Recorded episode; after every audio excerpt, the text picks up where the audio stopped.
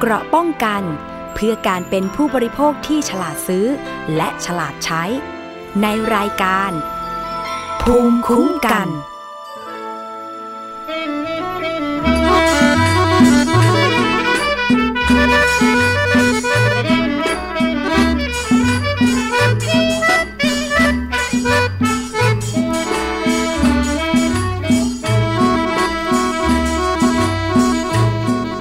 ประเพณี ไทยเมื่อสมัยครั้งเก่าก่อนเดยเล่นแอบซ่อนลูกช่วงพวงมาลัยตรุดสงกลานสนานสนุกกันพอใจพี่วิ่งไล่น้องก็หลบเมื่อพบนางพี่เข้ากอดน้องยังอดทำเอียงอายคืนเดือนงาย พ่อพี่จูบน้องทุกพางนอนนุ่นตักสัญญารักข้างกองฟาง จนแสงเดือนจางพี่ไม่ยอมห่างน้องไปไกลลืมน้ำคำของพี่เสียหมดปีนี้ของอดเที่ยววันสงกรานเดือนงายอย่างเข้าเดือนยี่ แล้วน้องนี่พี่ไปไหน หรือเจ้าไปมีแฟนใหม่ ลืมเราวิ่งไล่ในวันสงกรานต์รักกันมาแต่เมษาวันที่เก่าเอ้ยเศร้าปีนี้เศร้าขาดคู่เขาเศร้าสมสารคืนวันเพ็ญแสงเดือนเด่นเป็นสยาน กลับเถิดนงครานมาเล่นสงกรานที่บ้านนาเรา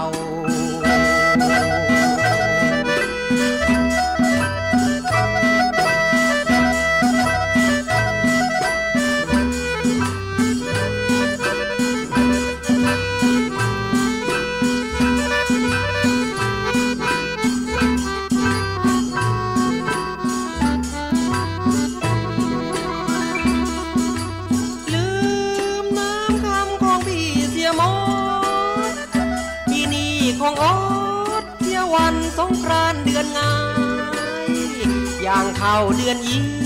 แล้วน้องนี่พี่ไปไหน หรือเจ้าไปมีแฟนใหม่ ลืมเราวิ่งไล่ในวันสงกรานต์รักกันมาแต่เมษาวันที่เก่าเอ้ยเศร้าปีนี้เศร้าขาดคู่เขาเศร้าสมสารคืนวันเพ็ญแสงเดือนเด่นเป็นทยาน กลับเถิดนงครานมาเล่นสงกรานที่บ้านนาเรา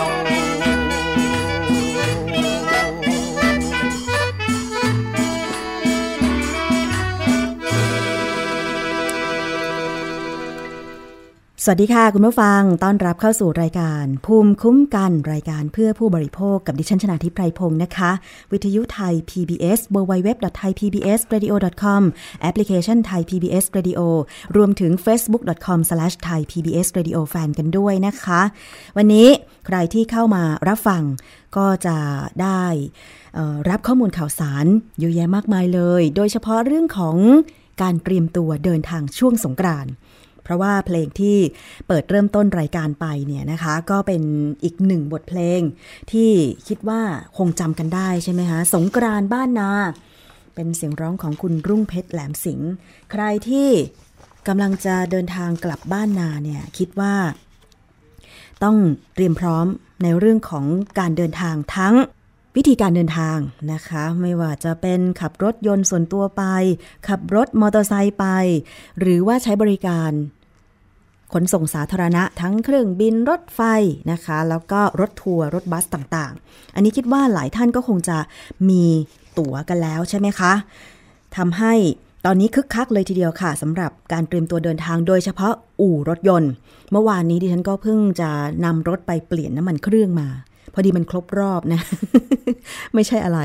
มันครบรอบก็ต้องไปเปลี่ยนเพื่อเครื่องยนต์ที่สมบูรณ์เวลาวิ่งก็จะได้ไม่เกิดปัญหานะคะ แต่ว่าหลายคนตอนนี้ค่ะ เตรียมสภาพยานพาหนะแล้วนำรถไปล้างอัดฉีดบ้างอะไรบ้าง โอ้โห คุณผู้ฟังตอนนี้ ถ้าใครยังไม่ได้ไปล้างอัดฉีดนี่ต้องรีบแล้วนะ เพราะว่าเมื่อวานเห็นแถวแถวไทย PBS นี่ที่ล้างล้างอัดฉีดรถนี่แน่นเลยทีเดียวต้องต่อคิวกันนะคะ แต่ว่าเตรียมตัวไว้นะ่ะดีค่ะ อย่างเช่น เรื่องของการประกันภัยด้วย ประกันภัยรถยนต์ใครขาดวันนี้ต้องมาฟังกันนะคะ แล้วก็รวมถึงประกันชีวิตประกันอุบัติเหตุต่างๆ ซึ่งมีทั้งการทำประกันภัยท่องเที่ยวแบบเป็นรายครั้งไป เพื่อคุ้มครองเวลาที่เกิดอุบัติเหตุนะคะในช่วงเทศกาลสงกรานนี้ ทางสำนักงานคณะกรรมการกำกับและส่งเสริมธุรกิจประกันภัยค่ะ เขาก็ได้มีการเชิญชวนนะคะประชาชน ให้มาทำประกันภัยเพื่อคุ้มครอง ในช่วงการท่องเที่ยวสงกรานต์ปี 2561 นี้นะคะ ถ้าเกิดว่าเป็นลูกค้าของบริษัทที่เข้าร่วมโครงการกับคอปพอก็มีสิทธิ์ที่จะทำประกันภัยฟรีช่วงสงกรานต์ให้กับประชาชน 1 เดือนด้วยนะคะ โครงการนี้มีชื่อว่ากรมธรรม์ประกันภัยสงกรานต์อุ่นใจค่ะ มีค่าเบี้ยประกันภัยที่ต่ำที่สุดเพียง 10 บาทเท่านั้น ซึ่งเปิดให้ผู้ประกอบการ ทั้ง ร้านค้าสินค้าอุปโภคบริโภค ที่เข้าร่วมโครงการทำประกันภัยดังกล่าวให้กับลูกค้าฟรี ซึ่งต้องการรณรงค์ให้ประชาชนทำประกันภัยในโครงการนี้นะคะ เบื้องต้นเนี่ยมีผู้ประกอบการเข้าร่วมแล้ว 10 แห่ง บริษัทประกันภัย 4 แห่ง บริษัทประกันวินาศภัย 10 แห่งนะคะ ซึ่งมีความคุ้มครองอะไรบ้าง เราก็ต้องมาดูกันค่ะว่ามีอะไรบ้างนะคะ ผู้ทำประกันภัยเนี่ย จะได้รับความคุ้มครองแบ่งเป็น 2 กรณี คือหากเสียชีวิต สูญเสียมือเท้า การสูญเสียสายตาหรือทุพพลภาพทางอุบัติเหตุ วงเงินคุ้มครองจะอยู่ที่ 1 0 0 0 0แบาท แต่หากถูกฆาตกรรมทำร้ายร่างกายหรือการขับขี่ หรือโดยสารรถจักรยานยนต์ วงเงินคุ้มครองจะอยู่ที่ 50,000 บาท และจะมีค่าใช้จ่ายในการจัดงานศพ กรณีเสียชีวิตจากการเจ็บป่วยวงเงิน 5,000 บาท ระยะเวลาคุ้มครอง 30 วันสำหรับผู้ที่มีอายุ 20 ถึง 70 ปี โดยคาดว่าจะมีการจะมียอดการทำประกันภัยมากกว่า 1 ล้านฉบับนะคะ ซึ่งเรื่องนี้ถือว่าเป็นเรื่องที่ดีมาก ๆ เลยทีเดียวนะคะ เราจะไปฟัง ทางด้านของคุณสุทธิพล ทวีชัยการ เลขาธิการคอปพอกันค่ะว่ารายละเอียดเพิ่มเติมเกี่ยวกับประกันภัย สงกรานอุ่นใจนี้เป็นอย่างไรค่ะ วิธีการอย่างนี้เนี่ยเราเชื่อว่าจะทำให้พี่น้องประชาชนนั้นสามารถที่จะเข้าถึงระบบประกันภัยได้ง่ายกว่าที่เราจะไปเปิดแล้วก็จำหน่ายให้พี่น้องประชาชนครับ ไม่ใช่ครับคือ หาเพราะว่าการที่ไปซื้อผ่านตัวแทนมันจะมีในส่วนของค่าใช้จ่ายเรื่องของคอมมิชชั่นของตัวแทนนะครับ เพราะฉะนั้นตรงนี้เนี่ยเราเป็นบริการที่เราร่วมกับทั้งภาคธุรกิจประกันภัย แล้วก็สถานที่ประกอบกิจการต่างๆ เพื่อที่จะมอบให้เป็นในลักษณะของกิจกรรมทำประโยชน์ให้กับสังคม CSR ครับ ค่ะ นั่นแหละค่ะคุณผู้ฟัง เรื่องของการประกันภัยนะกรมธรรม์ประกันภัย สงกรานอุ่นใจ เบี้ยประกันต่ำสุดเพียง 10 บาทเท่านั้น ซึ่งสามารถทำผ่านร้านค้าที่เข้าร่วมโครงการ แล้วก็บริษัทประกันภัย 4 แห่งนะคะ บริษัทประกันวินาศภัยอีก 10 แห่งที่เข้าร่วมโครงการนี้ เพื่อที่ว่าประชาชนนั้นจะได้อุ่นใจนะคะ เพราะว่าบางคนเนี่ยไม่ได้คิดมาก่อนว่าเราจะต้องทำประกันภัย เรื่องของการคุ้มครองอุบัติเหตุนะคะ มีโครงการประกันอุบัติเหตุช่วงสงกรานของกรมการขนส่งทางบก ร่วมกับบริษัทประกันภัย จัดให้ลงทะเบียนทำประกันภัยฟรีผ่านทางออนไลน์ เพื่อคุ้มครองประกันอุบัติเหตุส่วนบุคคล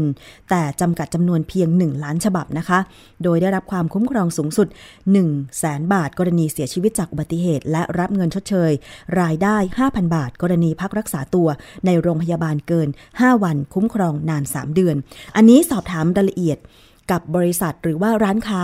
ที่เขาเข้าร่วมโครงการ กรมธรรม์ประกันภัยสงกรานอุ่นใจได้นะคะ ซึ่งดิฉันก็เห็นว่ามันเป็นประโยชน์เนาะเพราะว่าค่าเบี้ยประกันสูงสุดเพียง 10 บาทเนี่ยแต่ว่าระยะเวลาคุ้มครองเนี่ยนะคะก็ 30 วันก็คือในช่วงเดือนเมษายนนี่แหละ จะทำก่อนอที่จะเดินทางสงกรานได้ไหมทำแล้วคุ้มครองอย่างไรอะไรอย่างเงี้ยนะคะ สามารถที่จะโทรไปสอบถามได้ที่สำนักงานคอปพอได้นะคะ 1186 อันนี้หมายเลขโทรศัพท์ call center ของสำนักงานคอปพอนะคะ 1186 ค่ะ อะ อันนี้ก็เป็นสิ่งที่เราจะต้องเตรียมตัว เพราะว่าเราก็ไม่รู้เนาะว่าอุบัติเหตุนั้นจะเกิดขึ้นเมื่อไหร่อย่างไรนะคะ แล้วการประกันภัยเนี่ยมันมีประโยชน์จริง ๆ เวลาเราเกิดอุบัติเหตุ ไม่ว่าจะบาดเจ็บหรือเสียชีวิตเนี่ยกรณีเสียชีวิต ซึ่งจริง ๆ แล้วเนี่ยพรบภาคบังคับที่กฎหมายกำหนดให้ว่ารถ ไม่ว่าจะเป็นรถยนต์ รถโดยสารหรือรถจักรยานยนต์ ต้องทำประกันภัยภาคบังคับ แล้วก็มีวงเงินชดเชย ความเสียหาย แต่บางคนก็ละเลย ที่ไม่ทำประกันภัยภาคบังคับ รวมถึงละเลย ประกันภัยภาคสมัครใจ อันนี้เวลาเกิดอุบัติเหตุมา มันไม่มีการชดเชยที่เพียงพอจริง ๆ นะคะ เพราะฉะนั้นเดี๋ยวอีกสักครู่หนึ่งเรามาพูดคุยกับทางด้านของคุณคงศักดิ์ชื่นไกลลาดจากโครงการรถโดยสารปลอดภัย มูลนิธิเพื่อผู้บริโภค มาพูดถึงการเลือกทำประกันภัยค่ะ แล้วกับโครงการที่คอปพอออกมาเชิญชวน ให้ประชาชนทำประกันภัย กับโครงการกรมธรรม์ประกันภัย สงกรานต์อุ่นใจ มีเบี้ยประกันภัย ต่ำสุดนะต่ำสุดเพียง 10 บาทเท่านั้นเนี่ยนะคะจะมีประโยชน์อย่างไร ตอนนี้ขอต้อนรับคุณคงศักดิ์ชื่นไกลลาดค่ะ สวัสดีค่ะคุณคงศักดิ์คะครับ สวัสดีครับ วันนี้มาทางสายโทรศัพท์นะคะ ช่วงก่อนๆมาที่ห้องส่งของเรา เมื่อสักครู่ครับผมนำเสนอประเด็นข่าวที่ว่าคอปพอนะคะเอ่อชักชวนประชาชน เข้าร่วมโครงการ กรมธรรม์ประกันภัยสงกรานต์อุ่นใจ ค่าเบี้ยประกันภัยต่ำสุดเพียง 10 บาทเท่านั้น โดยเปิดโอกาสให้ผู้ประกอบการ และร้านค้าสินค้าอุปโภคบริโภคเนี่ยเข้าร่วมโครงการทำประกันภัยให้กับลูกค้าที่มาซื้อสินค้ามาใช้บริการฟรีนะคะ แล้วก็มีบริษัทประกันภัย 4 แห่งบริษัทประกันวินาศภัย 10 แห่งเข้าร่วมโครงการด้วย ซึ่งดิฉันเองก็มองว่ามันเป็นประโยชน์เนาะทำให้ประชาชนได้เห็นความสำคัญของการประกันภัย เวลาเกิดอุบัติเหตุสูญเสียชีวิตหรือว่าทรัพย์สินมาเนี่ยมันจะได้คุ้มครอง ซึ่งตรงนี้ค่ะวันนี้จะมาคุยกับคุณคงศักดิ์ว่า อย่างประชาชนผู้บริโภคเนี่ยจะเลือกประกันภัยยังไงดีสำหรับในช่วงเทศกาลสงกรานต์แล้วก็ช่วงต่อๆไปด้วยนะคะอ๋อครับ ก็ต้องเรียนนี้ก่อนครับว่าจริงๆแล้วเนี่ย เรื่องนี้ไม่ใช่เรื่องใหม่นะครับค่ะในปีที่ผ่านๆมาเนี่ยก็เคยทางคอปพเนี่ยก็คิดแคมเปญเรื่องประกันภัยช่วงสงกรารกันมาแล้วนะครับ แต่ว่าในปีที่ผ่านมาเนี่ยก็อาจจะยังไม่ได้รับการตอบรับ มากนักนะครับ เพราะเนื่องจากค่าเบี้ยอาจจะค่อนข้างสูง เช่นหนึ่งร้อยบาทบ้างสองร้อยี่สิบสองบาทบ้างอะไรเงี้ยนะครับ ก็ไม่ได้กับรับการตอบรับมากนะก็เลยผมคิดว่าอันนี้ก็เป็นเรื่องที่ดีนะครับ เพราะว่าประกันภัยสิบบาทมีอายุครอบคลุมหนึ่งเดือนเนี่ยก็หาไม่ได้อีกแล้วนะครับ ในในในในการทำประกันภัยในเรื่องของการประกันความเสี่ยงในส่วนตรงเนี้ยครับ ค่ะ ถือว่าดีครับเนาะดิฉันเองก็สนใจแต่ว่าเขาอาจจะมีจำกัดก็คือแค่หนึ่งล้านฉบับเท่านั้น เพราะฉะนั้นใครสนใจจะเดินทางก่อนสงกรานต์นี้ก็ต้องรีบติดต่อไปที่คอปพนะคะสำนักงานคณะกรรมการกำกับ และส่งเสริมการประกอบธุรกิจประกันภัย คือตอนเนี้ยบางทีเราอาจจะยังไม่ทราบว่ารายชื่อของร้านค้า หรือว่าบริษัทประกันที่เอ่อเข้าร่วมโครงการนี้กับคอปพเนี่ยมีที่ไหนบ้าง ดิฉันแนะนำให้โทรไปที่คอปพเลยนะคะ ตอนนี้เลยก็ได้ค่ะ โทร 1186 นะคะครับก็เห็นด้วยนะครับ เพราะว่าเอ่อบางทีเราไม่แน่ใจว่าบริษัทไหนทำแต่ว่าจริงๆ มันก็อยู่ในเว็บไซต์ในภาพข่าวอยู่ แต่ว่าถ้าเรายังแบบไม่มีโอกาสที่จะได้เปิดหาข้อมูลก็คิดว่าโทรไปหนึ่งแปดหกก็สอบถามเลยครับว่าเอ๊ะทำประกันภัยนี้ต้องทำกับบริษัทไหนยังไง ผมคิดว่าตอนนี้ทางคอพก็มี call center ที่คอยรับให้คำปรึกษาในตรงนี้อยู่ครับ ค่ะ คุณคงศักดิ์คะในฐานะที่ทำงานเเรื่องของการรณรงค์ป้องกันอุบัติเหตุ ทางถนนไม่ว่าจะเป็นรถโดยสารหรือรถทั่วไป แล้วรวมถึงการประกันภัยมาโดยตลอด ลองเล่าเหตุการณ์สักเหตุการณ์หนึ่งที่เเปรียบเทียบกันระหว่างเคสที่มีประกันภัยกับเคสที่ไม่มีประกันภัยว่าจริง ๆ แล้วเราควรจะให้ความสำคัญกับการประกันภัยเป็นอย่างมากอย่างไงบ้างคะ เอ่อต้องเรียนแบบนี้ครับ ว่าจริงๆเนี่ยผู้บริโภคเองก็ต้องให้ความสำคัญนะครับ แต่คนที่ให้ความที่ต้องให้ความสำคัญมากในอันดับต้นเลยก็คือผู้ประกอบการนะครับผอยากจะต้องเรียนแบบนี้ครับว่าในอดีตเนี่ยเอ่อมีบริษัทบางบริษัทที่ประกอบการรถโดยสารสาธารณะแล้วไม่ได้จัดทำประกันภัยภาคสมัครใจไว้ โดยอ้างว่ากฎหมายไม่ได้บังคับให้เขาค่ะแต่ตั้งแต่เอ่อ ปี 2560 60 ที่ผ่านมาหลังจากมีคำสั่งของเออจากเกียรติกรณีรถตู้ไฟไหม้ที่จันทบุรีนะครับก็มีออกมาตรการมาค่อนข้างเยอะ มาตรการหนึ่งที่สำคัญเนี่ยออกมา คือการบังคับให้ผู้ประกอบการรถโดยสารสาธารณะทุกคันนะครับ ทั้งประจำทางและไม่ประจำทาง ต้องจัดทำประกันภัยภาคสมัครใจนะครับ ในวงเงินขั้นต่ำก็คือสามแสนบาทเท่ากับประกันภัยภาคบังคับ อันนี้ถือว่าเป็นกฎหมายออก ออกมาบังคับแล้วนะครับ ซึ่งออกมานานแล้วด้วย เพราะฉะนั้นเนี่ยณตอนนี้เนี่ย ผมเชื่อว่าผู้ประกอบการรถโดยสารสาธารณะเกือบจะหนึ่งร้อยเปอร์เซ็นแต่อาจจะมีหลุดบ้างนะครับ อันนี้ต้องไปหาข้อมูล แต่โดยส่วนใหญ่เกือบทั้งหมดเนี่ยผมคิดว่าบังคับทางประกันภัยอยู่แล้วนะครับ ซึ่งแน่นอนว่ากรณีทำกับไม่ทำเนี่ยมันมีความแตกต่างกันครับ อย่างเช่นเคสล่าสุดหรือในอดีตก็ได้ ถ้าเรา ขึ้นรถโดยสารที่ก็ทำประกันภัยภาคบังคับและภาคสมัครใจเนี่ย ความคุ้มครองก็จะมีนะครับ จากประกันภัยภาคบังคับ แล้วก็ภาคสมัครใจรวมกัน ถ้ากรณีเสียชีวิตก็ได้อย่างน้อยหกแสนถึงเจ็ดแสนบาทนะครับ แต่ถ้ากรณีทำแต่ประกันภัยภาคบังคับอย่างเดียว ก็จะได้แค่สามแสนบาทกรณีเสียชีวิตนะครับ อันนี้ก็ถือว่าเห็นความแตกต่างกันค่อนข้างมาก อันนี้ยังไม่รวมถึงกรณีบาดเจ็บทุพพลภาพหรือว่า ต้องรักษาตัวต่อเนื่องสูญเสียอวัยวะสูญเสียทรัพย์สินอีกนะครับ ซึ่งหากรถคันไหนมีแค่ประกันภัยภาคบังคับเนี่ย ในสิ่งที่ผมกล่าวมาเมื่อสักครู่เนี่ย ก็จะไม่ได้รับการชดเชยเลยเพราะว่า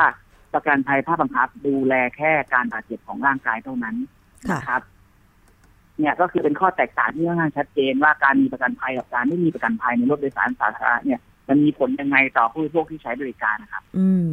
นะคะ รวมถึงรถยนต์ส่วนบุคคล รถจักรยานยนต์ด้วยใช่ไหมคะคุณคงศักดิ์ว่าถ้าเราทำแค่อ่าพรบภาคบังคับเอ่อวงเงินชดเชยความคุ้มครอง มันก็มีจำกัด แต่ว่าในระหว่างที่เราอาจจะบาดเจ็บรักษาตัวอยู่ เราสูญเสียโอกาสในการทำงานสูญเสียรายได้ไป ซึ่งพรบภาคบังคับ ไม่ได้ชดเชยตรงนี้ใช่ไหมคะก็อย่างที่เรียนทราบครับว่าประกันภัยภาคบังคับเนี่ย หรือที่ที่รู้จัก พรบพรบเนี่ยนะครับ ดูแลแค่ร่างกายบาดเจ็บเสียชีวิตค่ะเท่านั้นนะครับค่ะไม่รวมถึงค่าอนามัยอื่นต่างๆคือเราอะคิดว่าการประกันภัยเนี่ย มันอาจจะไม่สะมันแน่นอนว่ามันไม่สามารถป้องกัน เอ่อจะให้มันเกิดเหตุหรือมันจะไม่ให้มันเกิดได้นะครับ แต่ถ้ามันเกิดแล้วเนี่ยการมีประกันภัยเนี่ยมันจะเป็นเรื่องของการบริหารความเสี่ยงนะครับ และแน่นอนที่มากกว่านั้นคือมันจะบรรเทาความเสียหายที่มันเกิดกับทุกฝ่ายได้ นะครับ เพราะฉะนั้นเราถึงพยายามเชียร์ให้เอ่อไม่ว่าจะเป็นรถโดยสารสาธารณะนะครับ หรือรถโดยรถยนต์ส่วนบุคคลก็แล้วแต่รถจักรยานยนต์ก็แล้วแต่นะควรจะมีประกันภัยไว้ทุกคันนะครับ อืมนะคะ เพราะฉะนั้นจริง ๆ แล้วก่อนสงกรานต์อีกไม่กี่วันเนี่ย ยังทำทันนะคะ ยังติดต่อไปทันครับบริษัทเพราะว่าประกันอะไรต่างๆ ทัน คือคือคือผมคือผมว่ามันสามารถทำได้ทุกวันตลอดเวลา ซึ่งตอนนี้บริษัทประกันก็เปิดรอรับอยู่ซึ่งการทำประกันภัยมันก็ ไม่ยาก แต่ค่ะว่าถ้าหากว่าเอ่อเราในรถของเราเนี่ย เรามีประกันภัยทางภาคบังคับ และภาคสมัครใจอยู่แล้วเนี่ยนะครับค่ะซึ่งเราต้องเช็คให้ดีนะฮะว่าช่วงก่อนเดินทางเนี่ย ประกันภัยเราขาดไหมนะครับ เกิดประกันภัยเราไปครบอายุช่วงในระหว่างหยุดสงกรานต์เนี่ย ก็อาจจะมีปัญหาหากสมมติว่าเกิดเหตุขึ้นมาในช่วงเวลานั้นพอดี เพราะว่าการทำประกันภัยในช่วงนั้นก็อาจค่อนข้างยากเพราะว่าบริษัทก็ปิดเพ ราะฉะนั้นในช่วงเวลาเนี้ยต้องรีบเช็คก่อนครับว่าประกันภัยเราจะหมดอายุไหมอืมถ้าใกล้จะหมดในช่วงนี้ก็ต้องรีบไปทำการต่อกรมธรรม์ทำอะไรให้มันเรียบร้อยอะครับ เพราะว่ามีบางเคสเหมือนกันที่เราเจอก็คือว่า คาดว่าจะไม่เกิดเหตุนะครับ แต่พอหมดกรมธรรม์ปุ๊บเกิดเหตุทันที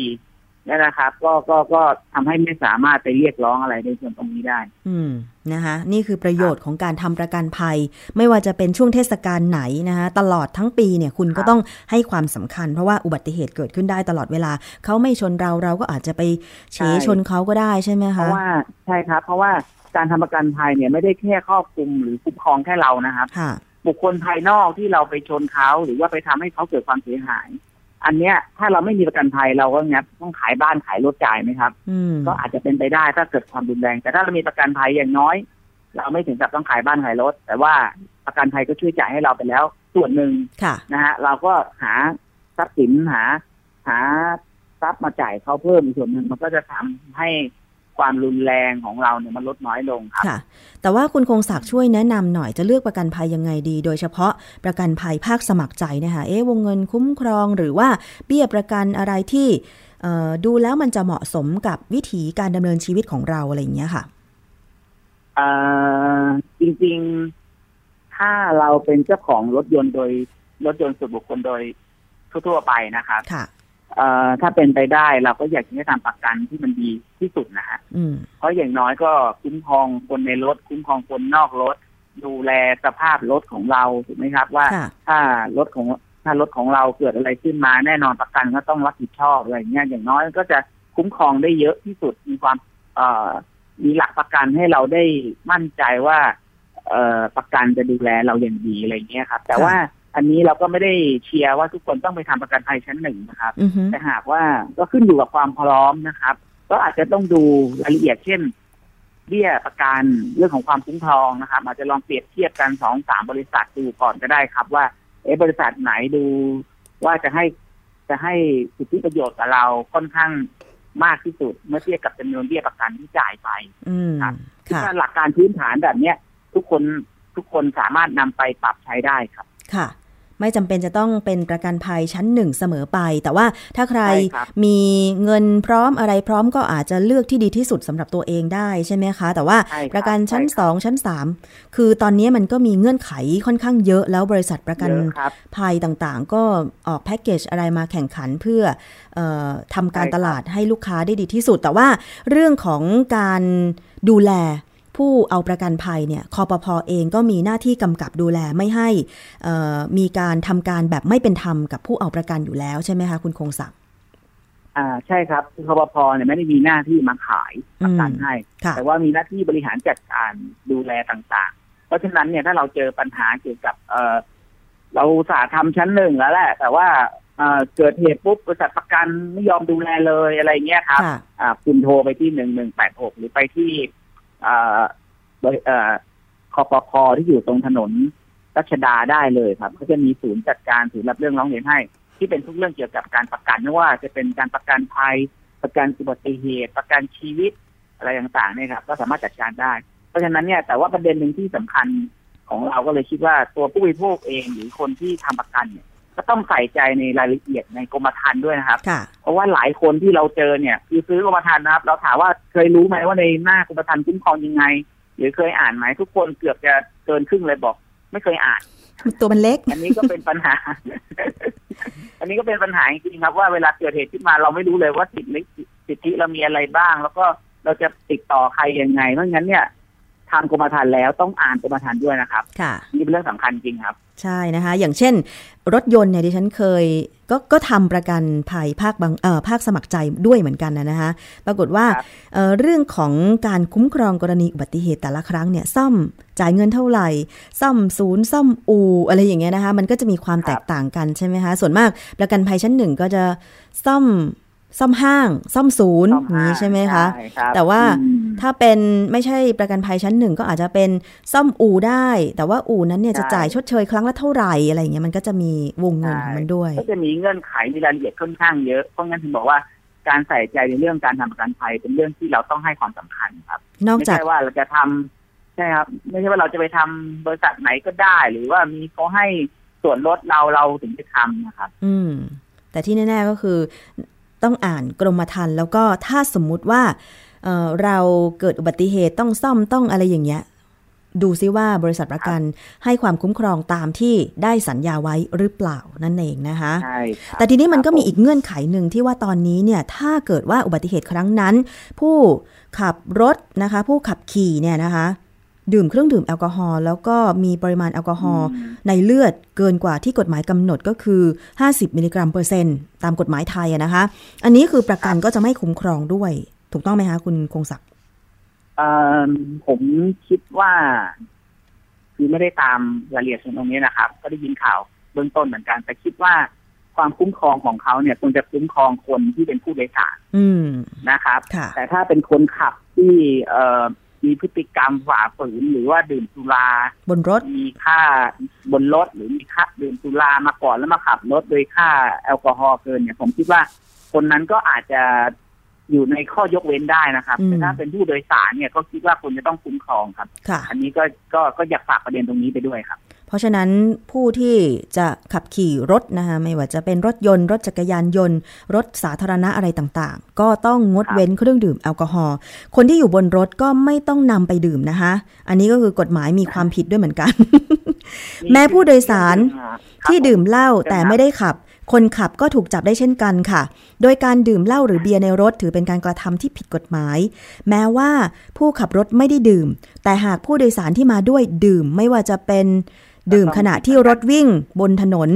หรือรถจอดอยู่ข้างทางก็ตาม ผู้ขับรถมีความผิดต้องระวังโทษจำคุกไม่เกิน 6 เดือน หรือปรับไม่เกิน 10,000 บาท หรือทั้งจำทั้งปรับ และอาจจะเป็นข้อแม้ให้เอ่อบริษัทประกันภัยปฏิเสธการคุ้มครองสำหรับผู้ขับรถด้วยนะคะครับก็เห็นด้วยนะครับ เพราะว่าถ้าเราอยู่บนรถเนี่ย แล้วเราส่งเสริมให้คนขับหรือว่าผู้โดยสารในรถเนี่ยดื่ม ดื่มสุราหรือว่ามีแอลกอฮอล์เนี่ยก็คิดว่าก็ควรจะต้องร่วมกันรับผิดนะครับ เพราะว่าบางทีมันก็อย่างอย่างอย่างแบบที่นี้ทราบนะครับ ความรุนแรงอาจจะไม่ได้เกิดแค่ภายในรถครับค่ะเราเห็นมาหลายเคสหลายกรณีแล้วที่ว่าไปทำให้บุคคลที่สามนอกรถคันอื่นเสียหายรุนแรงถึงขั้นเสียชีวิตอันนี้เป็นเรื่องที่เรายอมรับไม่ได้นะครับอืมแต่ว่าเราคิดว่ามาตรการทางกฎหมายเนี่ยออกมาบังคับแล้วนะครับ ประชาชนคนเราเราอย่างนี้ยครับ ประชาชนผู้พวกเองต้องให้ความสำคัญ ก็ต้องปฏิบัติตาม ถ้ารู้ตัวว่าตัวเองดื่มสุราก็ต้องหยุดจอด หรือว่าต้องหาที่พักเลยนะครับ ไม่ควรจะต้องมาขับรถต่อ ใช่นะคะแต่บางทีเนี่ยคือเออเราไม่ได้ส่งเสริมให้ดื่มหรอกแต่บางคนน่ะดื้อรั้นไงคุณคงศักดิ์ถ้าดื้อรั้นเราจะมีวิธีการจัดการยังไง ต้องใช้คำที่เด็ดขาด ห้ามดื่มบนรถนะคะต้องใช้เสียงแข็งด้วย ห้ามดื่ม คือผมคิดว่า คือผมคิดว่ามาตรการทางกฎหมายตอนนี้ก็ค่อนข้างเข้มงวดกวดขันมากแล้วนะครับ เพราะว่าเมาไม่ขับนี่ถือว่าเป็นเรื่องรุนแรงมากนะครับ ก็ก็อาจจะต้องแต่มันก็จะมีค่ามีขั้นตอนทางกฎหมาย เช่นเตือนจับปรับพักใช้ใบอนุญาตเข้าคุกอะไรก็มีขั้นตอนที่ทางกฎหมายกำหนดไว้ ผมคิดว่าในส่วนตรงเนี้ยหน่วยงาน เอ่อพนักงานตำรวจก็ทำงานกันอย่างหนักหนาสาหัสมากนะครับ เราคิดว่าเราทุกคนต้องช่วยกันครับไม่ใช่เพียงแค่ต้องรอให้พนักงานตำรวจมาคอยกวดขวัญเอ้ยกวดขันตามถนนหนทาง แต่ว่าพวกเราเองแหละพวกเราเองแหละประชาชนเราเราเองเนี่ยนะครับ ก็ต้องช่วยกันแล้วก็รวมถึง เออร้านขายสุรานี่อาจจะห้ามไม่ได้นะครับ ว่าให้งดขายสุราอะไรเงี้ยแต่วันนี้ก็ถือว่าเป็นเรื่องใหญ่เรื่องเป็นเรื่องนโยบายระดับประเทศเลยอืมค่ะ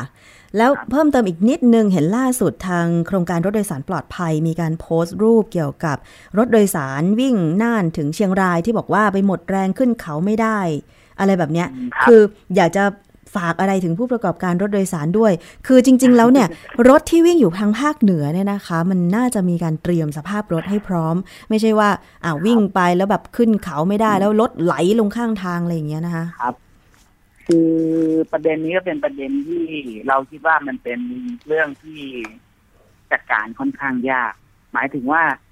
เราเชื่อว่าผู้ประกอบการรายย่อยเนี่ยครับ ที่ตามวิ่งระหว่างจังหวัดเนี่ยเขาก็อยากปรับปรุง แต่ว่าไม่แน่ใจว่ามันจะมีทุนให้เขาต้องไปปรับปรุงมากน้อยแค่ไหนหรือเปล่าอืมนะครับ คือเราพยายามเคยเมื่อก่อนเราพยายามคิดว่ามันควรจะมีข้อเสนอสำคัญเช่นรัฐควรจะสนับสนุนผู้ประกอบการทุก ทุกเอ่อทุกรายอะครับค่ะให้เท่าเทียมกันหรือว่าให้มีสัดส่วนอะไรก็อะไรก็แล้ว แต่เพราะว่าตอนนี้เนี่ย รัฐเนี่ยสนับสนุนอยู่แค่สองเจ้าครับอ๋อเหรอคะเจ้าแรกก็คือบริษัทขนส่งจำกัดค่ะเจ้าที่สองคือขอสมกอืมนะครับ ในขณะที่รถร่วมบริการเยอะแยะมากมายเนี่ยเขาต้องอาศัยต้นทุนของตัวเองในการทำในการประกอบค่ะธุรกิจอะไรเงี้ยครับค่ะซึ่งซึ่งในบางเจ้าเนี่ยในบางเส้นทางก็ต้องล้มหายตายจากไปอืมนะครับเอ่ออันนี้ก็เป็นปัญหาหนึ่งที่เราคุยกันมานานแล้ว แต่ยังไม่ได้ทางออกกันสักทีว่ามันจะยังไงอะไรเงี้ยครับค่ะซึ่งซึ่งในเส้นทางทั้งประเทศเนี่ยไม่ใช่ทุกเส้นทางเป็นของบริษัทขนส่งจำกัดนะครับค่ะอันนี้ก็ต้องเรียนให้พี่น้องประชาชนได้รับทราบก่อนว่า ไม่ใช่ว่าทุกเส้นทางจะเป็นของบริษัทขนส่งจำกัดอย่างเดียวค่ะเอ่อบางเส้นทางก็เป็นของทางกรมการขนส่งทางบกนะครับ เช่นเส้นทางจากเชียงใหม่ไป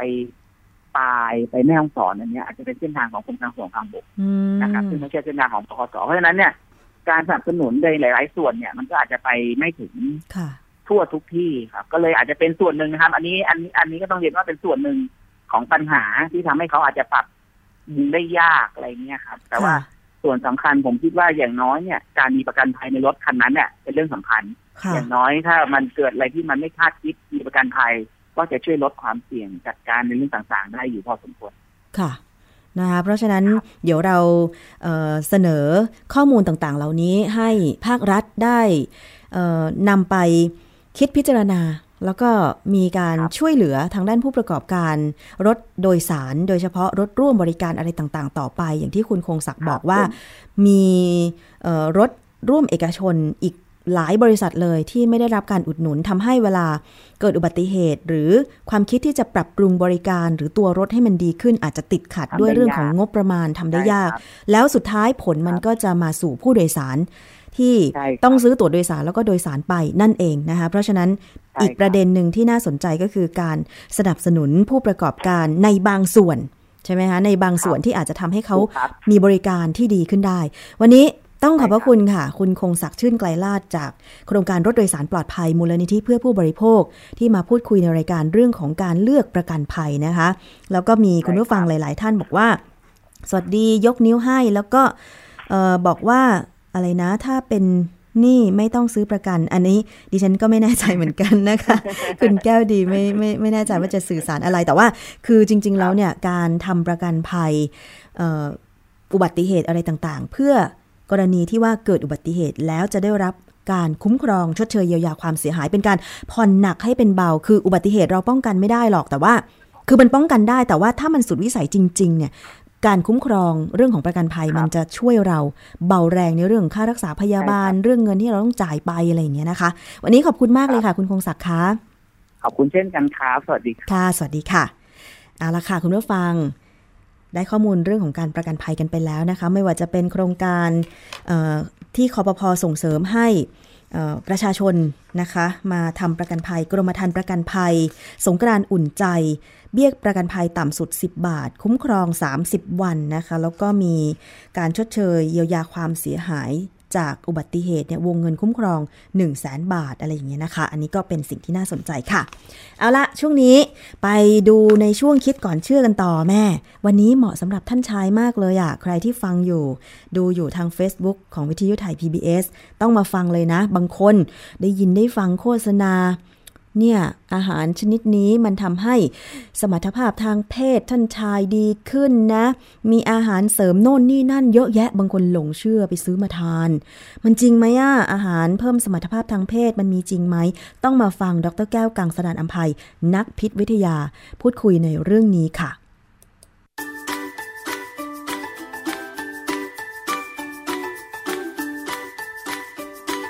ช่วงคิดก่อนเชื่อ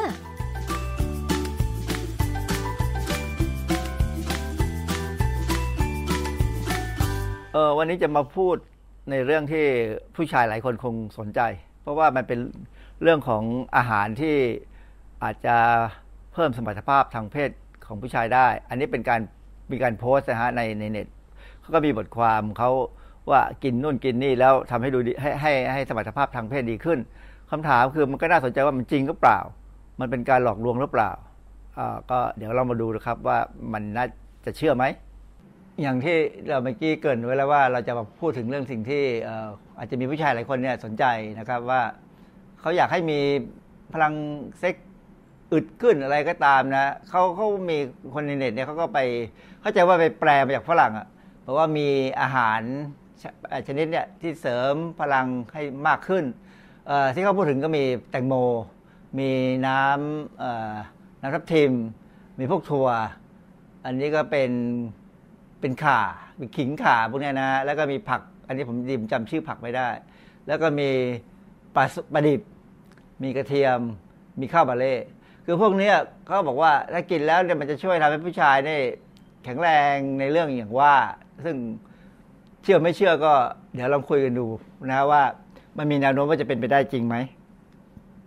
ผู้ชายหลายคนเนี่ยเสีย self มาก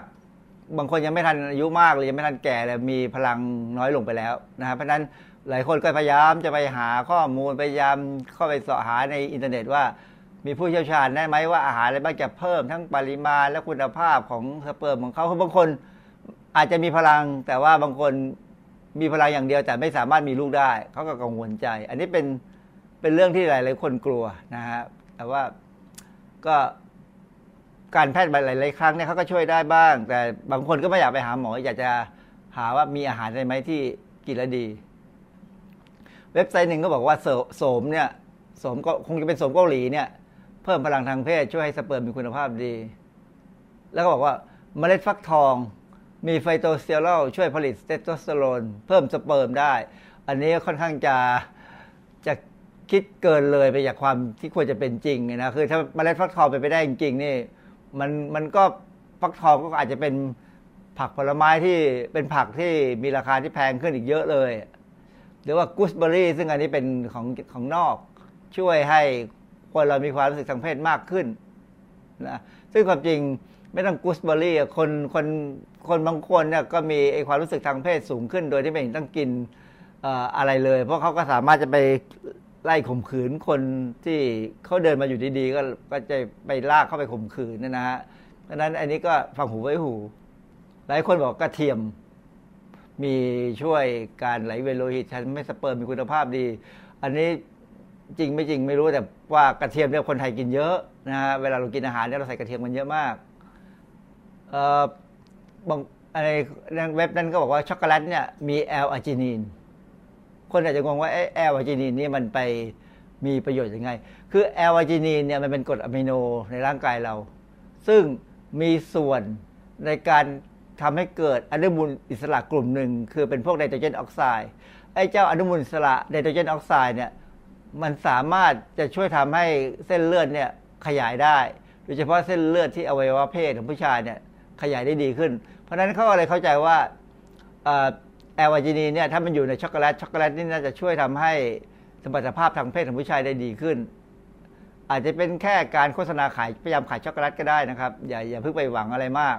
หรือแม้กระทั่งกล้วยเนี่ยมีเอนไซม์ช่วยเพิ่มสมรรถภาพทางเพศของผู้ชาย ซึ่งฟังแล้วมันก็ประหลาดดี แต่ว่าอาจจะไปบอกว่าคำว่ากล้วยเนี่ยมันแทนเป็นเป็นเหมือนกับเป็นนิกเนมของอวัยวะทางเพศของผู้ชายก็ได้นะ ก็เลยไปคิดว่ากินกล้วยแล้วดีบังเอิญผมก็เป็นคนหนึ่งที่กินกล้วยแต่ผมไม่ได้กินกล้วยเพราะหวังอันนี้ ผมกินกล้วยเพราะกล้วยเนี่ยเป็นผลไม้ที่ช่วยในการถ่ายขับถ่ายตอนเช้าได้ดี แล้วก็มีมีมีสารที่มีหลาย ๆ อย่างเนี่ยเราสามารถคิดว่าพูดได้ว่ากล้วยเนี่ยลดความเสี่ยงต่อการเป็นมะเร็งได้ดีนะฮะอีกตัวหนึ่งก็คือหอยนางรมซึ่งได้ยินมานานแล้วว่ามีสังกะสีซึ่งสัมพันธ์จากการผลิตเทสโทสเตอโรนสูง หลาย ๆ คนก็ชอบกินหอยนางรมอยู่แล้ว เพราะฉะนั้นพอกินไปแล้ว พอรู้ว่ามันมันมีคนเขาบอกว่ามันช่วยได้ ก็เลยยิ่งกินใหญ่ดังนั้นความจริงหอยนางรมกินมักจะกินกันสดๆนะฮะเดี๋ยวเดี๋ยวผมจะพูดให้ฟังอีกทีว่า การกินหอยนางรมสดๆเนี่ยมีปัญหาอะไรความที่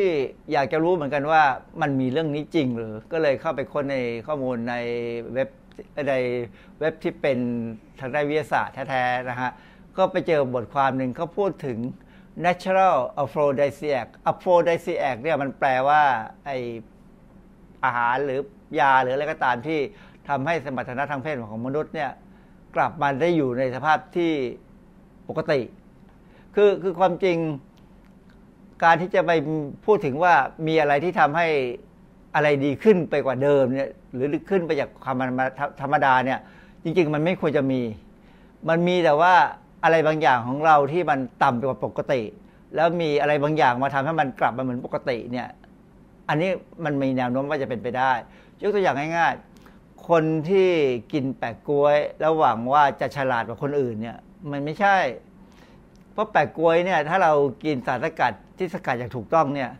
มันจะช่วยทำให้หลอดเลือดในสมองเราเนี่ยขยายได้เท่ากับปกติ เหมาะกับคนที่มีเส้นเลือดในสมองที่มันหดตัวคือไม่ปกติ ดังนั้นสารสกัดแปลกโกยเนี่ยจะช่วยทำให้เลือดไปเลี้ยงสมองได้ในระดับที่เป็นปกติทำให้มีความจำได้ปกติ แต่ไม่มีทางที่จะจำไปเกินมนุษย์มนา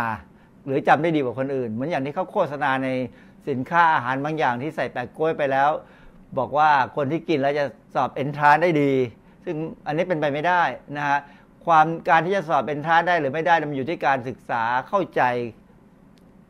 หรือว่าไม่ว่าเรียนหนังสืออะไรก็ตามเนี่ยสมองมันจะจำข้อมูลได้หรือจะเข้าใจข้อมูลได้เนี่ยมันอยู่ที่ความตั้งใจและการฝึกฝน ไม่ใช่ว่าไปกินอะไรต่ออะไรแล้ว คิดว่าจะจำได้ดีนะฮะทีนี้บทความที่ว่าเนี่ยมันอยู่ในวารสารทางวิทยาศาสตร์ทางด้านเรื่องเกี่ยวกับเพศเรื่องเพศเลยคือ Sex and Medical Review ซึ่งเป็นเป็นวารสารในเรื่องนี้ทางด้านการแพทย์นะครับ ไม่ใช่วารสารที่ไม่ใช่ว่าเปิดไปแล้วจะได้เห็นเรื่องที่เป็นเรื่องโป๊เปลือยนะฮะ เป็นเรื่องของทางแพทย์แท้ๆที่เขาจะคอยแก้ปัญหาให้คนที่มีปัญหา ในบทสรุปส่วนหนึ่งของบทความที่ผมพูดถึงเมื่อกี้เนี่ยเขาเมื่อเราแปลเป็นภาษาไทยเนี่ยเขาบอกว่ายาเพิ่มความรู้สึกทางเพศเนี่ยทาง US FDA เนี่ยกำหนดให้ให้คำอธิบายว่า มันจะต้องเป็นผลิตภัณฑ์ที่ติดฉลากอ้างว่ากระตุ้น หรือเพิ่มความต้องการทางเพศ หรือปรับปรุงสมรรถนะทางเพศนะฮะคือทางอเมริกาเนี่ยเขาก็เชื่อว่ามันมี แต่นี้ประเด็นมีวลีสำคัญอันหนึ่งที่เขาบอกว่า ที่สำคัญคือตอนนี้ยังไม่มียาอะไรที่ได้รับอนุญาตสำหรับผู้หญิง ก็หมายความว่าผู้ชายนี่พอมีท่านั้นก็สรุปว่าผู้หญิงถ้าสมรรถนะทางเพศหมดไปแล้ว ก็ให้หันหน้าเข้าวัดไปเลยมั้ง คืออย่าไปหวังอะไรอีกเลย ไม่มีทางช่วย แต่ผู้ชายนี่คงมีทางช่วย เดี๋ยวเรามาดูซิว่ามันมีทางช่วยจริงไหมในตอนหนึ่งของบทความที่เขาสรุปผลว่ามันมีอะไรไหมที่ช่วยสมรรถนะทางเพศ ดีขึ้นมาเนี่ยเขาพูดบอกว่าเป็นเป็นประมาณว่ามันจะเป็นการเสี่ยงเกินไปถ้าไปใช้โยฮิมบายโยฮิมบายเนี่ยเป็นเป็นเปลือกไม้ที่ได้จากต้นไม้ ชื่อนี้ของทางแอฟริกา ตอนกลางๆของแอฟริกาเนี่ยเป็นเป็นเปลือกไม้ที่คนแอฟริกาเนี่ยเขาค่อนข้างเชื่อว่ามันถ้าเอามาชงน้ำดื่มอะไรเนี่ยแล้วมันก็จะช่วยทำให้แข็งแรงขึ้นนะฮะซึ่งในอเมริกาก็มีการนาไปขายเป็นผลิตภัณฑ์เสริมอาหาร แมงวันสเปน น้ำผึ้งบ้า แล้วก็ขังคก คือของพวกเนี้ยบทความเขาบอกว่า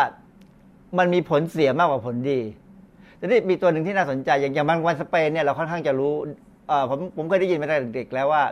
มันมีผลกระตุ้นความรู้สึกทางเพศของผู้ชายได้ แต่น้ำผึ้งบ้าเนี่ยเป็นเรื่องที่มันมาจากคำว่าแมทฮันนี่ซึ่งเพิ่งเป็นความรู้ใหม่ว่าเออมันเป็นน้ำผึ้งที่ทำให้คนอาจจะบ้าได้นะครับคือ มันได้จากผึ้งที่เขาเลี้ยงให้ไปเอาน้ำหวานของดอกชื่อโรโดเดนดรอน ซึ่งในดอกเนี่ยมันมีสารเคมีบางอย่าง ซึ่งทำให้เกิดภาพหลอนมันนั้นเลยทำให้คนที่กินน้ำผึ้งเนี่ยเข้าไปเนี่ยก็เลยมีความรู้สึกเห็นภาพหลอน อาจจะคล้ายๆกับเป็นบ้า หรือบางครั้งอาจจะหันอาจจะหลอนว่าตัวเองนี่แข็งแรง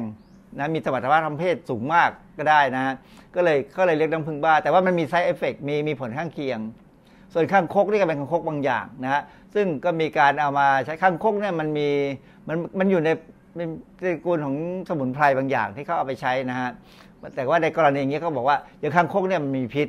ก็เลยอาจจะทำให้เสี่ยงต่อการการเป็นอันตรายได้ แต่ท่านี้ในมันมีพวกสมุนไพรบางอย่าง ซึ่งอยู่ในระหว่างการศึกษา เพราะว่าน่าจะมีศักยภาพในการช่วยกระตุ้นสมรรถนะทางเพศของผู้ชายได้ก็คือ อย่างเช่น มัคค่ามัคค่าหรือเรียกว่าสมเปรูไอตัวนี้ไทบูลัสนี่ภาษาไทยเขาเรียกว่าหนามกระสุน ซึ่งผมเห็นรูปแล้วแต่ก็ไม่เห็นไม่ไม่รู้จักในเมืองไทยนะแต่กล้วยสมเกาหลีนะฮะอันนี้เขียนตามไปนิดหนึ่งคือคือพวกนี้แหละยังมีข้อมูลที่จำกัด ทั้งในแง่เรื่องประสิทธิภาพแล้วก็ความปลอดภัย เพราะฉะนั้นถ้าใครยังเป็นต้องกินของพวกนี้เนี่ยอย่าคิดว่าเชื่อมันเนี่ย ก็อาจจะต้องยอมรับความเสี่ยงบางอย่าง ที่อาจจะเกิดขึ้น เพราะว่าการศึกษายังค่อนข้างจะจำกัด ในในวารสารเดียวกันอีกมันก็มีอีกฉบับหนึ่งก็ปี 2017 นี่เองเนี่ยนะฮะเขามีบทความเรื่องอาหารกับสุขภาพทางเพศของผู้ชาย ซึ่งเมื่อเข้าไปดูแล้วเนี่ยก็ก็มีข้อมูลบางอย่างที่จะมาเล่าให้ฟังเขาบอกว่าสมรรถภาพทางเพศของผู้ชายเนี่ยนะ จะดีขึ้น ถ้ากินอาหารแบบเมดิเตอร์เรเนียน อาหารแบบเมดิเตอร์เรเนียนเนี่ยมันจะเป็นอาหารที่มีอาหารทะเล แล้วก็มีผักผลไม้ แล้วก็โดยเฉพาะยิ่งที่เป็นหลักเนี่ยคือมีเครื่องเทศแล้วก็มีน้ำมันมะกอก ซึ่งถ้าเราไปกินอาหารเมดิเตอร์เรเนียนในเมืองไทยเนี่ยก็ราคาก็แพงน่าดูพอสมควรนะฮะ แล้วก็ตามจริงเมื่อดูจากลักษณะรูปรูปแบบของอาหารแล้วเนี่ยท่าทางจะไม่อร่อย คือมันมันดูจะสุขภาพเกินไปแล้วไม่ค่อยอร่อยเลย แต่ว่าความจริง อาหารเมดิเตอร์เรเนียนเนี่ยก็ขึ้นชื่อลือชาในเรื่องของว่ามันช่วยลดความเสี่ยงของการเป็นมะเร็งด้วยนะฮะแต่ว่าตอนนี้ก็มันมีคนมาโฆษณา บอกว่ามันช่วยให้สมรรถภาพทางเพศเนี่ยดีขึ้น ก็เหมือนกับใน paper ที่ผมบทความที่ผมให้ดูเมื่อกี้เนี่ยเขาก็ทำงานวิจัยทางด้านเอกสารเนี่ยเขาพูดว่ามันน่าจะใช้ได้ อีกประเด็นหนึ่งที่น่าสนใจคือเขาบอกว่าในคนอ้วนหรือคนที่น้ำหนักเกินเนี่ยนะ ถ้ากำลังลดน้ำหนักด้วยอาหารที่มีไขมันต่ำและมีแคลอรี่ต่ำอวัยวะเพศแล้วก็ระดับฮอร์โมนเพศชายเนี่ยจะมีการเปลี่ยนแปลงในทางที่ดีขึ้น อันนี้เหมือนกับเป็นการให้กำลังใจการลดน้ำหนักไปในตัวเลย คือคือเป็นที่ค่อนข้างจะรู้กันว่าคนอ้วนเนี่ยอะไรอะไรมันก็แย่แย่ไปทุกอย่าง เพราะฉะนั้นลดน้ำหนักก็เถอะจะได้ดีขึ้นนะฮะอันนี้บทความนี้ก็ให้ความหวังกับคนอ้วนในการลดน้ำหนัก อีกอันหนึ่งที่ประเด็นที่น่าสนใจคือบอกว่าอาหารทางด้านแบบตะวันตก คืออย่างอเมริกาหรือยุโรปเนี่ย จะเกี่ยวข้องกับคุณภาพของน้ำเชื้อที่ลดลงด้วย หมายความว่าคนทางตะวันตกนี่พออยู่ตะวันตกเออพอกินอาหารแบบคนยุโรปคนอเมริกาแล้วเนี่ย ก็จะมีลูกหลานน้อยลงบ้างเพราะว่าน้ำเชื้อไม่ดี เพราะฉะนั้นจะสังเกตไหมคนทางตะวันตกเนี่ยคนเยอรมันคนฮอลแลนด์อะไรก็ตาม พอแก่ตัวเกษียณแล้วเนี่ยมักจะหนีมาอยู่เมืองไทย มากินอาหารแบบแบบแบบอีสานนะมีเป็นหมู่บ้านชาวตะวันตก ซึ่งคงไม่เกี่ยวกับเรื่องนี้แต่คงเกี่ยวกับการที่ว่าเขาอยากจะได้คนมาดูแลเมื่อเขาแก่ เพราะว่าโดยโดยทั่วไปแล้วฝรั่งเนี่ยแก่แล้วต่างคนต่างอยู่ ผู้หญิงผู้ชายก็ต่างคนต่างอยู่ ไม่ค่อยได้ช่วยกัน ก็เลยหาทางเลิกภรรยาแก่ๆซะมาหาภรรยาที่ยังไม่แก่นักในบ้านเราแล้วก็บอกคอยดูแล ผมติดไว้เมื่อกี้นิดนึงว่าหอยนางรมเนี่ย ไม่ควรจะกิน เพราะเวลาเรากินหอยนางรมเนี่ยส่วนใหญ่คนจะกินหอยเริ่มรมแบบสดๆนะฮะคืออันนั้น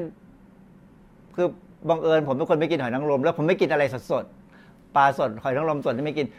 เพราะไม่ใช่เป็นเพราะว่ารู้ว่าหอยนางรมเนี่ยมันเป็นพาหะและเป็นแหล่งเพาะพันธุ์ใหญ่ของ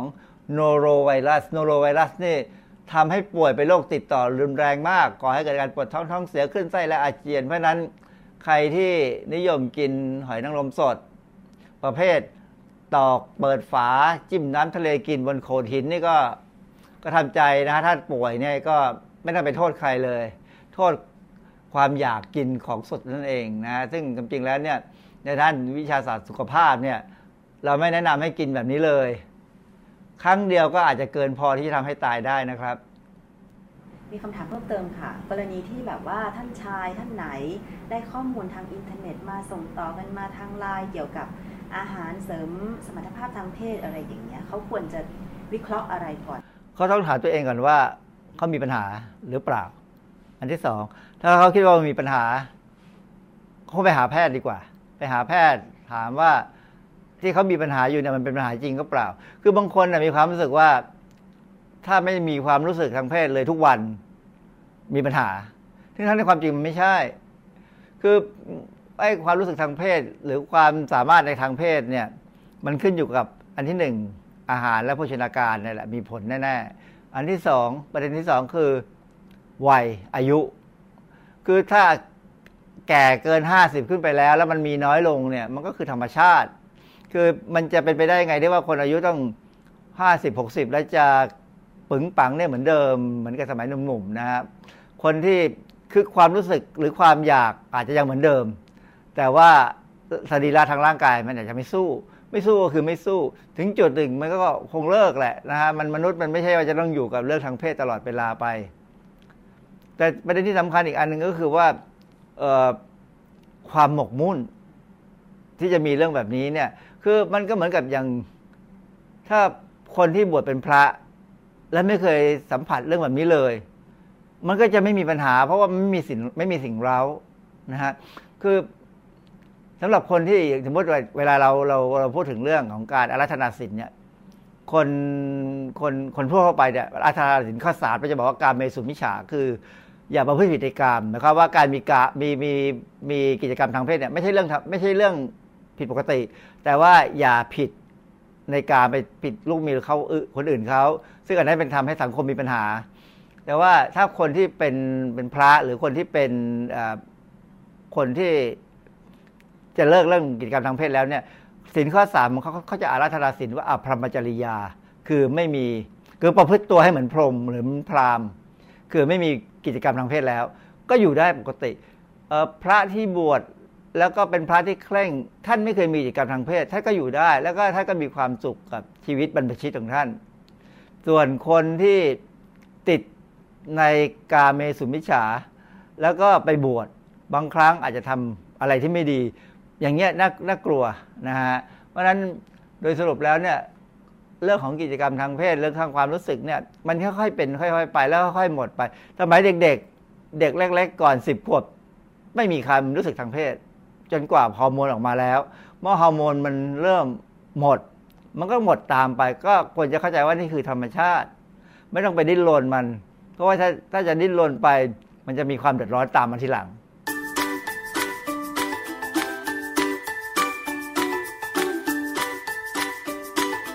ช่วง คิดก่อนเชื่อ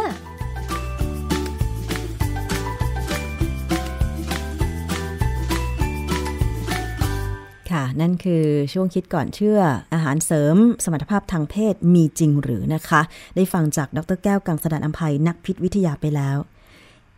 แล้วแต่คุณผู้ฟังทุกท่านเลยนะคะ ดิฉันก็สรรหาข้อมูลมาให้ละ เรื่องนี้เป็นเรื่องของ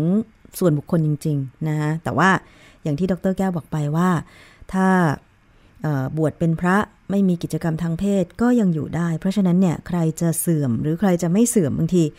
มันไม่ใช่สิ่งสำคัญในชีวิตอีกต่อไปใช่ไหมคะ ในเรื่องของสมรรถภาพทางเพศค่ะ ทีนี้แต่ว่าอาหารเนี่ยมันก็มีส่วนสำคัญกับสุขภาพที่ดีของเรา ไม่เฉพาะเรื่องทางเพศเท่านั้น อาหารดิบดิบสุกสุกดิบดิบก็ควรจะงดเว้นนะเพื่อป้องกันโรค โดยเฉพาะท้องร่วงท้องเสียที่ ตอนนี้ระบาดกันรุนแรงมากยิ่งขึ้น โดยเฉพาะหน้าร้อนแบบนี้นะคะเอาละค่ะ ขอบคุณมากเลยสำหรับการติดตามรับฟังทุกท่าน ไม่ว่าจะเป็น facebook.com/thaipbsradiofan นะคะคุณเกรียงไกรคุณประพาสคุณแก้วดี คุณ ปิติยาคุณประสานที่คอมเมนต์กันเข้ามานะคะถ้าจะส่งต่อรายการภูมิกันให้เพื่อนๆของคุณได้ฟังด้วยก็จะเป็นการดีอย่างยิ่งเลยทีเดียวนะคะ กดไลค์กดแชร์กันไปได้ แล้วก็ขอบคุณสำหรับวิทยุชุมชนที่เชื่อมโยงสัญญาณทุกสถานีด้วยนะคะ วันนี้หมดเวลาแล้วค่ะ ดิฉันชนะทิพไพรพงศ์ต้องลาไปก่อน สวัสดีค่ะ เกราะป้องกัน เพื่อการเป็นผู้บริโภคที่ฉลาดซื้อ และฉลาดใช้ ในรายการ ภูมิคุ้มกัน